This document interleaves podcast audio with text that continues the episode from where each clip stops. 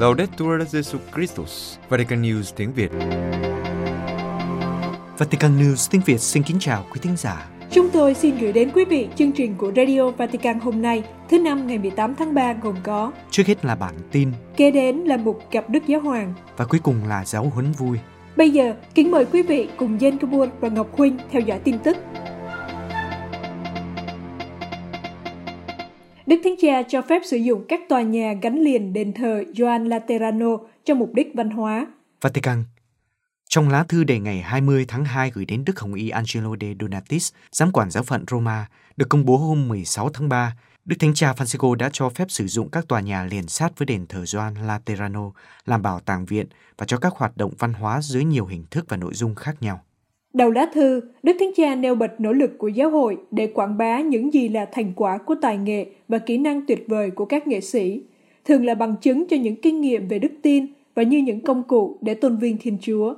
Ngài khẳng định, điều này được thực hiện không chỉ vì tình yêu nghệ thuật mà còn để bảo vệ di sản văn hóa trước những thách thức và nguy cơ có thể làm mất đi chức năng và giá trị của nó. Đức Thánh Cha lưu ý, trách nhiệm đặc biệt này đi kèm với sự quan tâm cẩn thận xem các nơi chốn, các dinh thự và các tác phẩm là biểu hiện của tinh thần con người và là một phần không thể thiếu của văn hóa nhân loại. Với trách nhiệm này, Đức Thánh Cha nhận định, những vị tiền nhiệm của Ngài truyền chúng lại qua các thế hệ khác nhau và làm việc để bảo tồn chúng và để các du khách và học giả có thể tiếp cận chúng. Đức Thánh Cha viết tiếp trong thư rằng, Ngày nay, Ngài cũng dấn thân trong việc làm cho vẻ đẹp cũng như giá trị của các đồ vật và di sản nghệ thuật được giao phó cho Ngài bảo vệ được thưởng thức. Vì những lý do trên, với ý thức rõ về bản chất mà dòng thời gian và các sự kiện lịch sử gắn cho toàn bộ khu vực, Đức Thánh Cha chỉ định các tòa nhà gắn liền với đền thờ Gioan Laterano. Đức Thánh Cha cũng ủy thác khu vực cho tòa giám quản Roma để làm bảo tàng viện và các hoạt động văn hóa với nhiều hình thức và nội dung khác nhau, điều phối những sắp xếp cần thiết, đảm bảo chắc chắn theo các truyền thống nghệ thuật cao quý mà giáo hội công giáo tự hào. Giáo hội Ý khởi hành ngày các nhà truyền giáo từ đạo. Vatican Ngày 24 tháng 3 năm nay, Giáo hội Ý cử hành Ngày các nhà truyền giáo tử đạo lần thứ 29. Ngày này năm nay có chủ đề Những cuộc sống được đan kết. Từ năm 1993, ngày Thánh Oscar Anulfo Romero, Tổng giám mục San Salvador, bị ám sát khi đang dâng thánh lễ ngày 24 tháng 3 năm 1980, đã trở thành ngày ăn chay cầu nguyện tưởng nhớ các nhà truyền giáo tử đạo, được phong trào giới trẻ của các hội truyền giáo Ý khởi xướng. Khẩu hiệu Những cuộc sống được đan kết của ngày này năm nay diễn tả rằng nhà truyền giáo tử đạo là thợ dệt của tình huynh đệ.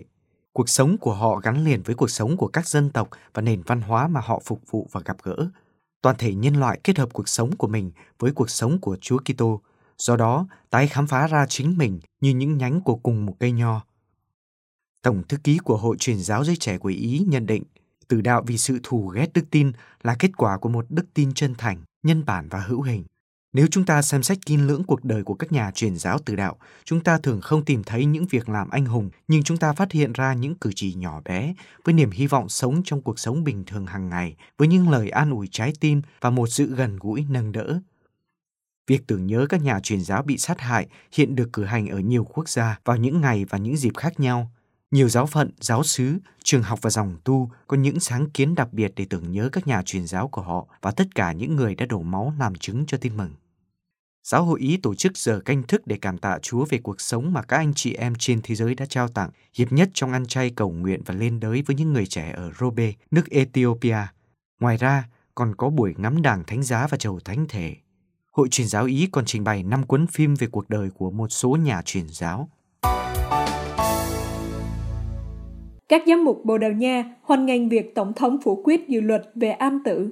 Bồ Đào Nha Ngày 15 tháng 3, Tổng thống Marcelo Rebelo de Sousa của Bồ Đào Nha đã phủ quyết dự luật hợp pháp hóa an tử euthanasia. Các giám mục nước này đã hoan nghênh quyết định của Tổng thống và trong một thông cáo gửi đến hãng tin Ecclesia, các ngài tái khẳng định lập trường của giáo hội về an tử và trợ tử. Giáo hội luôn xác tín rằng sự sống con người là bất khả xâm phạm. Tổng thống Rebelo de Sousa đã thực hành quyền phủ quyết sau khi Tòa án Hiến pháp của Bồ Đào Nha ra phán quyết rằng dự luật hợp pháp hóa an tử là vi hiến. Cha Manuel Barbosa, phát ngôn viên của các giám mục Bồ Đào Nha nhận định, Bất kỳ sự hợp pháp hóa nào về an tử và trợ tử luôn đi ngược lại với sự khẳng định phẩm giá của con người và với hiến pháp của Cộng hòa Bồ Đào Nha. Trước khi Tổng thống Bồ Đào Nha phủ quyết dự luật, ngày 29 tháng 1 năm nay, các thành viên quốc hội nước này đã bỏ phiếu về dự luật hợp pháp hóa an tử, với kết quả 136 phiếu thuận, 78 phiếu trống và 4 phiếu trắng. Sau đó, dự luật đã được trình lên Tổng thống. Ông có ba lựa chọn, đồng thuận hoặc gửi trả lại cho Tòa án Hiến pháp xem xét lại hoặc phủ quyết. Ngày 18 tháng 2, Tổng thống đã quyết định yêu cầu Tòa án Hiến pháp đánh giá lại xem dự luật có phù hợp với Hiến pháp quốc gia không. Ông nêu lên lo ngại rằng dự luật không phù hợp với Hiến pháp, vốn mô tả sự sống con người là bất khả xâm phạm. Dự luật an tử sẽ áp dụng cho những bệnh nhân trên 18 tuổi đang ở trong tình trạng cực kỳ đau khổ, bị một vết thương không thể chữa trị hoặc một căn bệnh nguy hiểm và không thể chữa khỏi. Theo Tổng thống Bồ Đào Nha, dự luật rất mang tính chủ quan. Ông tự hỏi làm sao các bác sĩ có thể xác định thế nào là đau đớn, không thể chịu đựng được. Có vẻ như nhà lập pháp không cung cấp cho các bác sĩ tham gia trong việc an tử một khuôn khổ pháp lý an toàn tối thiểu để có thể hướng dẫn việc làm của họ. Và sự việc thiếu sót này không tuân thủ yêu cầu của hiến pháp liên quan đến sự sống và nhân phẩm, cũng như không phù hợp với sự chắc chắn của luật. Quốc hội Bồ Đào Nha có thể hủy bỏ quyền phủ quyết của Tổng thống bằng cách ủng hộ việc thông qua dự luật lần thứ hai. Trong số 10 triệu dân Bồ Đào Nha, khoảng 81% là người công giáo. Vatican xuất bản cẩm nang cho năm gia đình Amoris Laetitia. Vatican Nhân dịp năm gia đình Amoris Laetitia do Đức Thánh Cha Francisco công bố, nhà xuất bản Vatican đã cho xuất bản hai cẩm nang bỏ túi về linh đạo gia đình và hỗ trợ dạy giáo lý cho thiếu nhi với tựa đề Thật đẹp khi ở bên nhau, những suy tư cho vợ chồng và gia đình. Và một người bạn mặc áo trắng, Đức Thánh Cha nói với thiếu nhi. Thật đẹp khi ở với nhau, những suy tư cho vợ chồng và gia đình là tập hợp những tư tưởng được soi sáng và gợi hứng từ giáo huấn của Đức Thánh Cha Francisco dành cho các cặp vợ chồng và gia đình ở khắp nơi trên thế giới. Đức Hồng Y Kevin Joseph Farrell, Tổng trưởng Bộ Giáo dân, Gia đình và Sự sống, viết phần giới thiệu. Nội dung gồm những suy tư vào thực tại gia đình trong các khía cạnh của đời sống hàng ngày. Trong phần giới thiệu tập sách, Đức Hồng Y Farrell nhấn mạnh về vẻ đẹp của việc trở thành một gia đình, sức mạnh tình yêu gia đình khởi đi từ việc biết quý trọng các tương quan gia đình đến từ Chúa. Ngài cũng nói về khái niệm gia đình làm nền tảng cho một thông điệp có sức mạnh ngôn sứ và tràn đầy hy vọng trong một xã hội hậu hiện đại vốn dễ quên đi những ràng buộc, vẻ đẹp của bi tích hôn nhân, hồng ân kỳ diệu của trẻ em, sự dịu dàng của ông bà. Trong năm gia đình Amoris Laetitia, cuốn sách nhỏ này là một kho báu thực sự, một cách giải thích nhanh, giúp suy tư và tái khám phá giáo huấn của Đức Thánh Cha về gia đình. Một người bạn mặc áo trắng, Đức Thánh Cha nói chuyện với thiếu nhi, thu thập các cuộc đối thoại của Đức Thánh Cha với trẻ em và những suy tư về thiếu nhi được lấy từ giáo huấn của Đức Thánh Cha. Đây là một cách giải thích nhanh đầy màu sắc được thiết kế cho thiếu nhi với sự đóng góp của các em. Thực tế, một số thiếu nhi khởi từ gợi ý của tựa đề cuốn sách đã nhìn thấy nơi Đức Thánh Cha, một người bạn mặc áo trắng và miêu tả ngài như một nghệ sĩ trong đời thường, như một người bạn của các em. Đức Thánh Cha luôn có một tương quan đặc biệt với các thiếu nhi và những cuộc đối thoại Ngài giải thích dành cho thiếu nhi là những bài giáo lý về Chúa Cha, Chúa Giêsu và Chúa Thánh Thần, cầu nguyện, các bí tích thánh thể và thánh tẩy, các tương quan trong gia đình và tầm quan trọng của tin mừng đối với cuộc sống hàng ngày. Như thế, một người bạn mặc áo trắng có thể trở thành một phương tiện đẹp và lôi cuốn, giúp dạy giáo lý trong gia đình, chuẩn bị cho các em lãnh nhận xưng tội và rước lễ lần đầu, đặc biệt trong thời điểm khó khăn này. Giáo hội Bolivia kêu gọi chính phủ ngừng trả thù và đàn áp chính trị. La Paz Đức cha Sergio Juanberti, Tổng giám mục Santa Cruz, Bolivia, lấy làm tiếc về tình hình bất ổn của đất nước, đồng thời yêu cầu chính phủ hành động theo sự thật, không trả thù và đàn áp chính trị. Đức cha Sergio Juanberti đã lên tiếng trong thánh lễ Chúa Nhật ngày 14 tháng 3 rằng chính phủ gắn ghép dân chúng và những người đại diện họ, những người đã bảo vệ lá phiếu của công dân và nền dân chủ, là những người chủ mưu cuộc đảo chính trong khi chính tác giả của vụ gian lận này là được xem như nạn nhân. Nền dân chủ đòi hỏi sự tôn trọng nhân quyền. Ngài cũng kêu gọi chính quyền tăng cường các thể chế dân chủ và tôn trọng phẩm giá và quyền của mỗi người, gìn giữ sức khỏe và cuộc sống của công dân và xây dựng một quốc gia hòa giải, thống nhất và hòa bình dựa trên công lý và công ích. Trong những ngày gần đây, các sự kiện quan trọng đã diễn ra ở Bolivia. Bà Jenny Anes cựu Tổng thống lâm thời Bolivia đã bị bắt vào đêm thứ Sáu ngày 12 tháng 3. Lệnh bắt giữ do văn phòng công tố Bolivia đưa ra chống lại bà và một số bộ trưởng vì tội nổi loạn và khủng bố. Cáo buộc liên quan đến một cuộc đảo chính chống lại cựu tổng thống Evo Morales.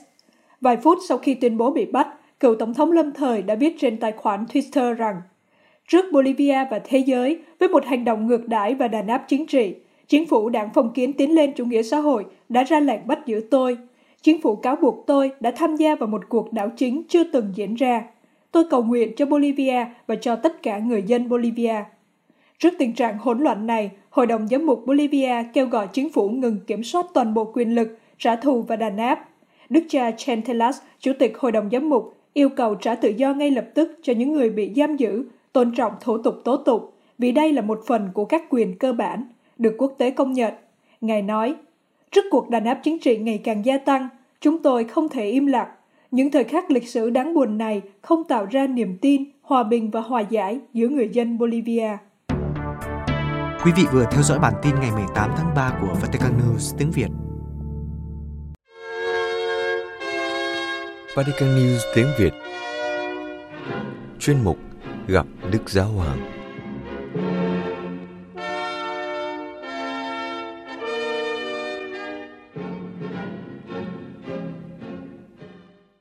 thưa quý thính giả, trong bài giáo lý tại buổi thuyết kiến chung trực tuyến vào sáng thứ Tư 17 tháng 3, Đức Thánh Cha Francisco tiếp tục suy tư về kinh nguyện trong tương quan với Chúa Ba Ngôi, đặc biệt về vai trò của Chúa Thánh Thần trong đời sống cầu nguyện của Kitô hữu. Trong bài giáo lý hai tuần trước, Đức Thánh Cha đã cho các tín hữu thấy rằng qua cầu nguyện, họ được chia sẻ vào đời sống của Chúa Ba Ngôi nhờ Chúa Thánh Thần mà Chúa Giêsu đã ban. Chúa Thánh Thần dạy chúng ta cầu nguyện, làm cho Chúa Kitô hiện diện và hoạt động trong cuộc sống của chúng ta và trên thế giới. Trong Chúa Thánh Thần, chúng ta được gọi Thiên Chúa là Cha, được sống ơn gọi nên Thánh, được thực hiện sứ vụ lãnh nhận qua bí tích rửa tội. Đó là làm chứng cho tình yêu cứu độ và lòng thương xót của Chúa Kitô. Qua cầu nguyện và các việc bác ái, chúng ta mở rộng cuộc sống để đón nhận các ơn Chúa Thánh Thần, đi theo bước chân của muôn vàn vị thánh đã đi trước chúng ta. Giáo lý dạy chúng ta rằng có nhiều cách cầu nguyện, giống như là có nhiều người cầu nguyện, nhưng cùng một Chúa Thánh Thần hành động trong và với tất cả mọi người. Nhờ hiệp thông với Chúa Thánh Thần, khi cầu nguyện, khi tớ hữu cầu nguyện trong giáo hội – Đức Thánh Cha mời gọi các tín hữu cầu nguyện xin ơn Chúa Thánh Thần hướng dẫn chúng ta trong cuộc sống hàng ngày, đưa chúng ta ngày càng hoàn toàn đi vào cuộc sống của Chúa Ba Ngôi và ban cho giáo hội được nhiều ơn của người để gia đình nhân loại chúng ta phát triển trong sự hiệp nhất và hòa bình. Mở đầu bài giáo lý, Đức Thánh Cha nói rằng quà tặng đầu tiên được ban cho mỗi cuộc sống của Kitô hữu chính là Chúa Thánh Thần. Nó không phải là một trong nhiều quà tặng mà là quà tặng cơ bản không có Chúa Thánh Thần thì không có tương quan với Chúa Kitô và với Chúa Cha. Vì Chúa Thánh Thần mở lòng chúng ta ra với sự hiện diện của Thiên Chúa và lôi cuốn nó vào cơn lốc tình yêu là chính trái tim của Thiên Chúa.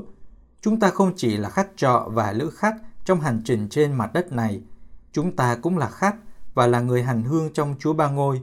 Chúng ta giống như tổ phụ Abraham, một ngày kia khi đón ba người đi đường vào lều của mình, đã gặp Thiên Chúa nếu chúng ta có thể cầu khẩn Chúa và gọi người Abba, nghĩa là lạy cha, là bởi vì Chúa Thánh Thần cư ngụ trong chúng ta, chính người biến đổi chúng ta một cách sâu sắc và làm cho chúng ta cảm nghiệm được niềm vui cảm động được Thiên Chúa yêu thương như những người con đích thực của người.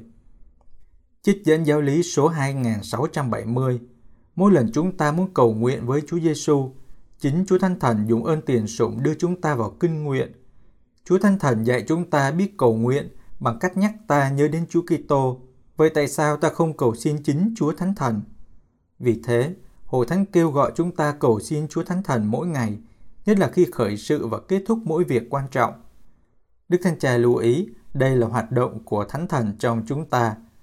Người nhắc nhở chúng ta về Chúa Giêsu và làm cho Chúa Giêsu hiện diện với chúng ta, để người không bị giảm thiểu thành một nhân vật của quá khứ nếu Chúa Giêsu Kitô chỉ thuộc về một thời gian rất xa xôi, chúng ta sẽ cô đơn và lạc lõng giữa thế giới. Nhưng trong Chúa Thánh Thần, mọi sự đều sống động, khả năng gặp gỡ Chúa Kitô được mở ra cho các Kitô hữu ở mọi nơi và mọi lúc. Người không ở đâu xa, người ở với chúng ta, người vẫn giáo dục các môn đệ bằng cách biến đổi tâm hồn họ, như người đã làm với Thánh Phêrô, với Thánh Phaolô và với Thánh Maria Magdalena. Tiếp tục bài giáo lý, Đức Thánh Cha nói, đó là kinh nghiệm mà nhiều người cầu nguyện đã trải qua. Những người nam và người nữ mà Chúa Thần đã tạo nên theo thước đo của Chúa Kitô trong lòng thương xót, phục vụ, cầu nguyện. Có thể gặp gỡ những người như thế là một ân sủng. Chúng ta nhận ra rằng nơi họ có một cuộc sống khác, họ nhìn vượt trên sự vật. Đó không chỉ là kinh nghiệm của các đan sĩ, các ẩn sĩ, nhưng cũng của những người bình thường, những người đã dệt nên một lịch sử đối thoại lâu dài với Thiên Chúa trong những lúc đấu tranh nội tâm để thanh luyện đức tin. Những chứng tá khiêm nhường này đã tìm kiếm Chúa trong tin mừng, trong thánh thể họ lãnh nhận và tôn kính, nơi khuôn mặt của người anh chị em gặp khó khăn, và họ gìn giữ sự hiện diện của Chúa như một ngọn lửa bí mật. Theo Đức Thánh Cha, nhiệm vụ đầu tiên của Kitô hữu chính là giữ cho ngọn lửa mà Chúa Giêsu đã mang xuống trần gian, tức là tình yêu Thiên Chúa, Chúa Thánh Thần luôn bừng cháy. Không có ngọn lửa của thần khí, những lời tiên tri sẽ bị dập tắt, nỗi buồn thay cho niềm vui, thói quen thay thế tình yêu, việc phục vụ trở thành nô lệ. Hãy nghĩ đến hình ảnh ngọn đèn thắp sáng cạnh nhà tạm, nơi lưu giữ thánh thể – ngay cả khi nhà thờ trống vắng và bóng tối buông xuống, ngay cả khi nhà thờ đóng cửa, ngọn đèn đó vẫn sáng, vẫn tiếp tục cháy. Không ai nhìn thấy nó, nhưng nó vẫn cháy trước mặt Chúa. Đức Thánh Cha trích dẫn giáo lý công giáo số 2672. Khi chúng ta được Thiên Chúa sức giàu bằng Thánh Thần, Chúa Thánh Thần thấm nhập toàn thể con người chúng ta, trở thành người thầy nội tâm dạy cho ta biết cầu nguyện. Người là tác giả truyền thống kinh nguyện sống động của hội thánh. Có bao nhiêu người cầu nguyện thì cũng có bấy nhiêu cách cầu nguyện, nhưng chỉ có một thánh thần đấng tác động trong mọi người và cùng với mọi người. Được hiệp thông nhờ Chúa Thánh Thần, khi khi tơ hữu cầu nguyện, họ cầu nguyện trong hội thánh. Ngài nhấn mạnh, do đó, chính Thánh Thần là đấng viết nên lịch sử của giáo hội và của thế giới. Chúng ta là những trang giấy mở, sẵn sàng để người viết vào và trong mỗi người chúng ta, Chúa Thánh Thần sáng tác các tác phẩm nguyên bản, bởi vì không bao giờ có một ký tơ hữu nào hoàn toàn giống với một ký tơ hữu khác. Trong lĩnh vực vô biên của sự thánh thiện, Thiên Chúa duy nhất, ba ngôi tình yêu, cho phép muôn vàn nhân chứng đỡ rộ. Tất cả đều bình đẳng về phẩm giá, nhưng cũng độc nhất về vẻ đẹp mà Chúa Thánh Thần muốn làm phát sinh nơi mỗi người, mà lòng thương xót của Thiên Chúa đã biến thành con cái của người. Kết thúc bài giáo lý, Đức Thánh Cha bày tỏ lo ngại về tình hình ở Paraguay. Ngài xin Đức Mẹ Phép La ở ca Cupe chuyển cầu, cầu xin Chúa Giêsu Hoàng tử bình an, cho nước này có thể tìm ra một cách đối thoại chân thành để tìm ra giải pháp thỏa đáng cho những khó khăn hiện tại và nhờ đó cùng nhau xây dựng nền hòa bình đã mong đợi từ lâu. Ngài nói, chúng ta hãy nhớ rằng bạo lực luôn tự hủy diệt chính mình. Chúng ta không thu được gì từ nó, nhưng mất đi rất nhiều. Một lần nữa, Đức Thánh Cha bày tỏ sự đau buồn và cảm thấy cần khẩn cấp nói lên tình cảnh bi đát ở Myanmar, nơi nhiều người, đặc biệt là những người trẻ, đang hy sinh mạng sống để mang lại tự do cho quê hương của họ. Đức Thánh Cha nói, Tôi cũng quỳ gối trên các con đường của Myanmar và nói, hãy dừng bạo lực. Tôi cũng giang tay ra và nói, chứ gì đối thoại sẽ vượt thắng. Cuối buổi tiếp kiến chung, Đức Thánh Cha nhắc đến lễ trọng Thánh Du Xe vào thứ Sáu ngày 19 tháng 3 và cũng là ngày bắt đầu năm gia đình niềm vui của tình yêu. Trong lời chào tin hữu nói tiếng Ý, Đức Thánh Cha mời gọi anh chị em hãy giống như thánh nhân, sẵn sàng hiểu và thực hành tin mừng trong cuộc sống, trong công việc, trong gia đình và trong những lúc vui mừng và những lúc khổ đau. Thánh cả du xe đã không ngừng tìm kiếm và yêu mến Chúa, xứng đáng được thánh kinh ca tụng là người công chính và khôn ngoan. Hãy luôn kêu cầu Ngài, đặc biệt là trong những khoảnh khắc khó khăn mà anh chị em có thể gặp phải. Ngỏ lời với các tín hữu nói tiếng Ba Lan, Đức Thanh Cha nói, xin mẹ Maria, nữ vương của Ba Lan, ban cho các gia đình có được cái nhìn của phúc âm về hôn nhân, trong sự hiểu biết lẫn nhau và tôn trọng sự sống con người. Đức Thanh Cha cũng chúc phúc cho tất cả những người sẽ tham gia vào các sáng kiến được thực hiện nhân dịp kỷ niệm năm gia đình niềm vui của tình yêu.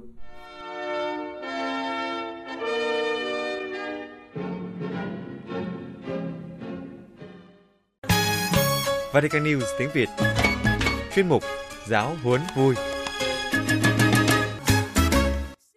Trần Đình và anh Huy. Xin chào quý vị trở lại với giáo huấn vui của Vatican News tiếng Việt. Chúng ta đang tìm hiểu tông huấn niềm vui của tình yêu về đời sống hôn nhân và gia đình kỳ 36 từ số 139 đến số 141.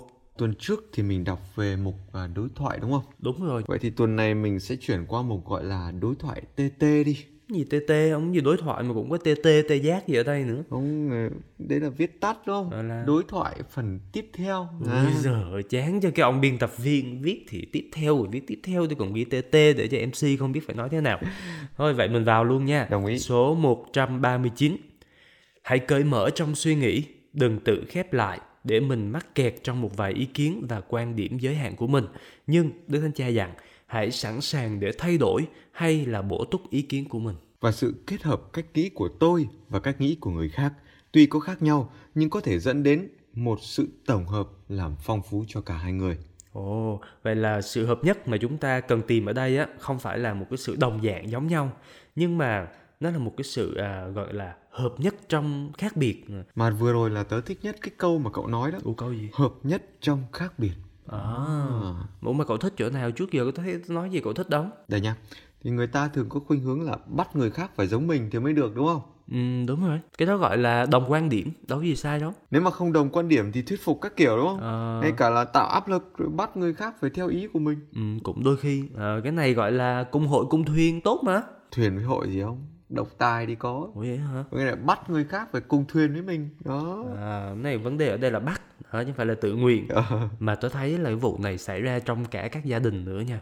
Đó, vậy nên Đức Tinh Cha mới nói là hãy cởi mở, mở ra để đón nhận ý kiến của người kia. Đó. Thì có thể là tạo nên một cái sự tổng hợp, một cái sự tổng hợp giữa những cái đề và phản đề, À. giữa những phép biện chứng. Ờ, cái này gọi là biện chứng Hegel đó ngày xưa tôi có học cái môn này nha đó mà xưa thi lại khổ lắm trời ơi mình đi vào phòng thi giáo sư bảo mày trả lời sai rồi kêu không phải trả lời sai mà tại vì giáo sư dạy là giáo sư dạy cái đề còn con đi thi là con con dạy cái phản đề. Đó bây giờ chúng ta có một cái hộp đề xong ông kêu mày nắm rất là tốt về biện chứng của Hegel mà đi thi lại đi. À, vậy là ông giáo sư ông làm một cái tổng hợp giữa cái đề và phản đề của cậu, đó là đi thi lại, đúng đúng, không không? kết luận là đi thi lại là nó sẽ tiến bộ hơn đấy.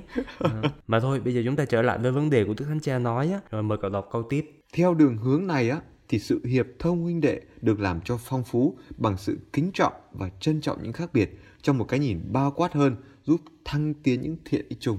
Đức Thánh Cha giải thích là chúng ta cần phải giải phóng chính mình khỏi cái cảm nghĩ rằng là tất cả chúng ta đều cứ phải giống như nhau. Và chính vì vậy nên cũng cần phải khéo léo để mà nhận ra kịp thời, nhận ra đúng lúc cái sự xuất hiện của những nỗi bực tức, những nỗi bực tức không hề nhẹ, những cái nỗi bực tức mà có thể cản trở cái tiến trình đối thoại. Ví dụ như là đang đối thoại mà bắt đầu chúng ta đánh mùi, đánh hơi, có những cái cảm nghĩ gay gắt nào đó nó bắt đầu nó chớm nở, à, nó nổi lên. Thì khi đó những cái cảm nghĩ đó phải được tương đối hóa thôi, đừng có tuyệt đối hóa để không làm gián đoạn mạch đối thoại. Và chính bởi vì vậy, điều quan trọng là phải có khả năng nói lên được những suy nghĩ của mình.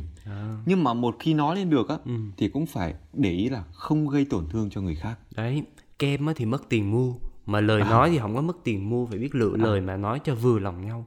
Nói làm sao để người kia chấp nhận được cách dễ dàng đó. Nhất là khi phải thảo luận những cái vấn đề gây cấn như là chúng ta phải chọn mua kem gì Trời ông Tào Lao đang ăn kem, đang ngọt ngào làm sao mà gây cấn được. trời ơi vậy là không biết rồi quan trọng là lòng người đúng không à, Ủa, lòng người và đã có vấn đề gì với nhau thì là dù có kem dâu kem sô cô la kem bạc hà gì cũng gây sự được với nhau hết á Nhưng mà Đức Thánh Cha bảo rồi, quan trọng á là khi mà nêu những ý kiến phê bình của mình á thì đừng bao giờ gắn với việc gọi là xả cơn giận như một hình thức trả thù. đấy Đó, mà nhất là tránh cái giọng điệu cha chú. Đúng rồi. Đấy, tránh cái giọng điệu là hổ báo cáo trồn. Ờ. Chuyên là để tấn công, để châm trọng, Ờ. để tổn thương, để tố cáo người khác. đó gọi là anh chị đại lên mặt dạy đời người khác đó, đó. Ờ, đó. và người việt mình đó thì có câu rất là hay tránh đi câu cá Cái gì tránh đi câu cá ở đây không? Trời ơi, ông không có kinh nghiệm câu cá, câu cá thì cần gì? Câu cá thì cần có cần câu, Cần câu xong rồi còn cần gì nữa? Cần câu thì cần có mồi, á. Cần mồi xong rồi cần gì nữa để mà câu được cá? thì cần móc câu. Ở đấy, đấy, đó là chuyện các cụ bảo tránh đi câu cá, ý là tránh nói móc á, không được móc á. Trời, ông làm tôi bực mình rồi đó. Cái gì mà dài dòng chứ mày? Ở mực mình thì ông ờ, góp ý đàng hoàng nhẹ nhàng, vừa mới đọc xong, đừng có đừng có trút cái nỗi giận lên người khác như vậy. Mà cậu không biết là cái các cụ bảo rồi. Giận dữ là không tự nó mất đi. Đó. Đó mà nó chỉ chuyển từ cơn giận của người này Ừ. sang nỗi sợ hãi của người kia đó. Ờ, mà tôi thấy các cụ này có vẻ học giỏi vật lý lắm đúng không? Ừ, đó các cụ mà. Nhưng mà nói vậy thôi chứ thật ra là các cụ thâm thúy lắm đó nha. Tại vì thấy trong gia đình thấy sao nhiều cái sự bất đồng giữa vợ chồng thực ra nó có gì quan trọng đâu. Đúng rồi mà cứ thỉnh thoảng là cứ nói móc nhau thôi móc nhau rồi bắt đầu Đó. chút nổi giận lên không biết ngoài đường gặp cái chuyện gì á ví dụ như là đi xe hết xăng chẳng hạn rồi phải dắt bộ rồi gặp trời mưa lụt rồi nước lên đến chân vân vân. Về nhà chút cho cả gia đình. Mà đức thánh cha chốt một câu rằng phần lớn những chuyện mà chúng ta gây hấn với người khác á, ừ. là những chuyện vặt vãnh đấy nhưng mà điều làm thay đổi cái bầu khí ở đây á, chính là cách dùng từ này ừ. cái thái độ của người nói á. đó đó là cái miệng lưỡi và cái nét mặt đấy đúng rồi rồi hết số 139 mà tớ thấy Việt Nam mình có một câu có thể tóm tắt nguyên số này luôn. Ồ câu gì mà cậu bữa nay tỏ vẻ ra có vẻ uyên bác với thâm thúy đấy nhở? Thì đó câu ca dao tục ngữ gì đó chứ câu gì? Câu làm sao? Lời nói chẳng mất tiền mua Ừ. lựa lời mà nói cho vừa lòng nhau. Chua nhìn tướng cậu vậy mà cũng biết ca dao tục ngữ luôn à? Đó đó mới đọc xong ở đây có cái gì mà móc móc rồi nha câu câu móc móc rồi. Không cái này gọi là áp dụng thực tế Ví dụ thực tế không? Nghe cũng có lý lần sau mà ông mà nói lần nữa tôi cúp cơm ông ấy Trời đối thoại mà kiểu vậy thì cậu có hơn gì tớ đâu. Đó đó Ờ. thật ra là tôi cũng đang áp dụng ví dụ thực tế. Đó, đó Ừm, Thôi được rồi. Dù tớ với cậu là có những khác biệt Nhưng mà là khác biệt là được hòa giải đúng không? Đấy. Nên tớ xác định là có thể đối thoại với nhau được. Nhưng mà tớ chốt lại cho một câu này. Ừ. với tư cách là một người biết đối thoại Ừ. với tư cách là một người biết có qua có lại thì ai mà giận tôi á thì tôi sẽ giận lại. Ông vừa nói là đối đầu ông ơi chứ không phải là đối thoại ông ơi. Cũng có đối mà đối đầu. Dù sao thì vẫn phải chốt lại là có đôi lần giận dỗi nhưng mà sau tất cả thì vẫn là yêu thương đúng không? Tuần này đi ăn kem. À, hợp, hợp lý không? Hợp lý. Nói chung là có ăn kem là hợp lý rồi. Vậy nên là số 140 Ồ quá hay. Ông ông chuyển số quá hay nè. Thấy không Đức Thánh Cha nói hãy bày tỏ tình cảm và sự quan tâm đối với người kia. Tình yêu là phải vượt qua cả những cái rào chắn mà gọi là tệ hại nhất. Đó và khi chúng ta yêu thương một người đó hay khi chúng ta cảm thấy mình được họ yêu thương đó, thì chúng ta có thể hiểu tốt hơn những gì mà họ muốn truyền đạt hay là muốn làm cho chúng ta hiểu. Và đức thánh cha nhấn mạnh rằng cần phải vượt qua được sự yếu nhược vốn làm cho chúng ta sợ người kia như thể là một đối thủ cạnh tranh với mình vậy. Đấy và rất ư là quan trọng. Khi mà chúng ta biết đặt nền cái quan điểm của mình trên những cái lựa chọn những cái niềm tin hay là những giá trị vững chắc chứ không có đặt trên cái nhu cầu thắng một cuộc tranh cãi hay là nhu cầu chứng minh rằng mình đúng. Trời ơi em ơi có bao nhiêu 60 năm cuộc đời mà cứ dành hết cả 55 năm đi cãi nhau rồi. Nói chung là hết số 140 này và tôi thấy rằng nó hơi bị khó đó. thì đúng rồi bắt đầu cãi nhau rồi thì ai cũng muốn tỏ cho người kia thấy là mình đúng hết đúng không Đúng rồi. mà lỡ có sai thì cũng muốn đúng cũng thành sai mà sai cũng thành đúng Đúng rồi, lửa mà đã nổi lên rồi đó thì coi như là thiêu rụi hết, thiêu rụi hết mọi thứ trên đường đúng không? Sao chổi mà đã quét qua thì không còn gì ở trên đường đi nữa. Vậy cho nên các cụ mới có câu gì? Nóng mất ngon, giận mất khôn. Ủa cái gì mà nóng mất ngon không? Tớ lại tưởng là cái gì mà nóng thì mất khôn, giận thì mất ngon chứ. Ờ, ờ thì cũng đúng luôn thì đại khái. Thật ra cái câu này là được viết trong sách giáo khoa cậu là ở miền bắc đúng không? Cậu học theo cái cuốn sách của nhà xuất bản sáng kiến. Ờ, còn tới trong miền nam tớ học theo cuốn sách của nhà xuất bản sáng tạo. Thành ra nó hơi khác khác nhau một tí mà ý chính nó cũng vậy thôi à. cho nên á, biết điều á, thì chúng ta phải nên đối thoại À, tức là kẻ nói thì phải có người nghe đúng không? Đúng Mà rồi. nóng mất khôn hay là mất ngon thì cũng giống nhau hết đúng không? đó ai mà cũng cứ đòi mình đúng thì hư bột hư đường hết À, nhưng mà tớ có ý này, ừ. trước khi cãi thì phải chạy đi lấy một mảnh giấy, ha. ghi hai chữ yêu thương. Đó, dán lên trán rồi bắt đầu cãi. Và xin mời quý thính giả có thử làm thử nha Trước khi cãi nhau thì hãy ghi hai chữ yêu thương lên trên trán Hoặc là lúc mà chuẩn bị giận á, là uống một ngụm nước. Đó, Đấy. chờ khi người kia nói xong hết. Phun ra Không không, nuốt hết. À nuốt hết rồi trời tôi tưởng ngậm Gọi là nuốt cái cục giận vào trong lòng. Tôi lại cứ tưởng bảo người ta ngậm nước phun người Không, phải nuốt vào phải không? Hạ hỏa, bắt đầu mới trình bày ý kiến. Đó. Rồi bây giờ thì tôi hạ hỏa rồi Tôi đã uống một ngụm nước rồi Chúng ta qua số mới thôi Đồng ý, số 141. Cuối cùng, chúng ta phải nhìn nhận rằng trong một cuộc đối thoại có ý nghĩa quan trọng nào đó thì chúng ta phải có gì đó để nói, chứ không phải là nói bâng cua, nói ờ, lơ ngơ, không? Đúng rồi Điều này phải đòi hỏi một sự phong phú nội tâm, Đúng rồi gọi là chiều sâu nội tâm đó. ừ. Nhờ được nuôi dưỡng bằng việc gì?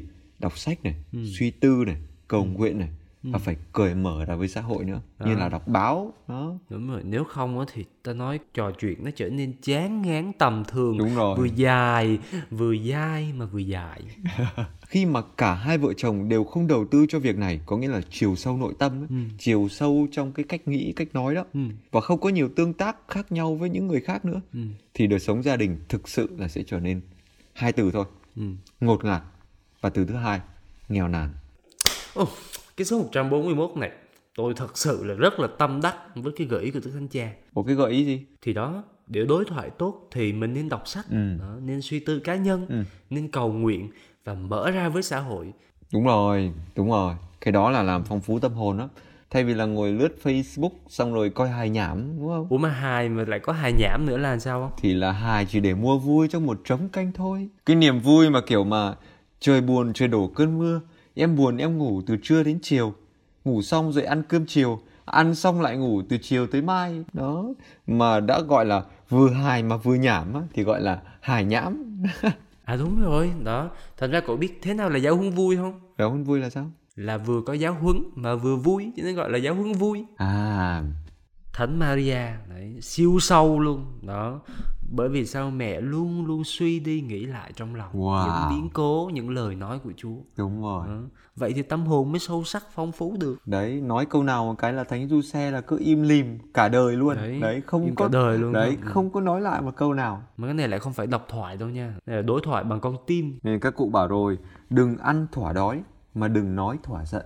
Ừ. nên là tóm lại một điều là lựa lời mà nói cho vừa lòng nhau. Và hãy nhớ rằng là nóng mất ngon giận mất khôn. À quên nóng mất khôn giận mất ngon. Vậy thì tuần này người nông dân chúng ta phải làm gì? Người nông dân chúng ta hãy tập làm phong phú tâm hồn qua việc đọc sách nè. Suy tư cá nhân nè cầu nguyện nè. Và xem những chương trình mở ra với thế giới như kiểu là giáo huấn vui chẳng hạn. Hoặc là giáo hòa với người trẻ nè. Hoặc là bước từng bước này những câu chuyện cuộc đời đó. Nói chung là cứ subscribe uh, Vatican News tiếng Việt là sẽ đi theo Đức Thánh Cha từng mm luôn. Và cũng hy vọng là quý vị và các bạn cùng đồng hành với chúng tôi trong những chương trình tiếp theo nhé. Xin hẹn gặp lại quý vị và các bạn vào thứ năm tuần tới trong chuyên mục giáo huấn vui của Vatican News tiếng Việt. xin chào và hẹn gặp lại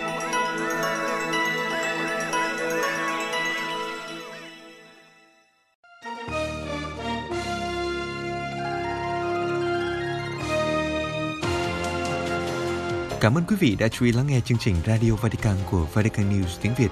Xin Thiên Chúa chúc lành cho quý vị và toàn gia quyến. Laudetur Jesu Christus, ngợi khen Chúa Giêsu Kitô.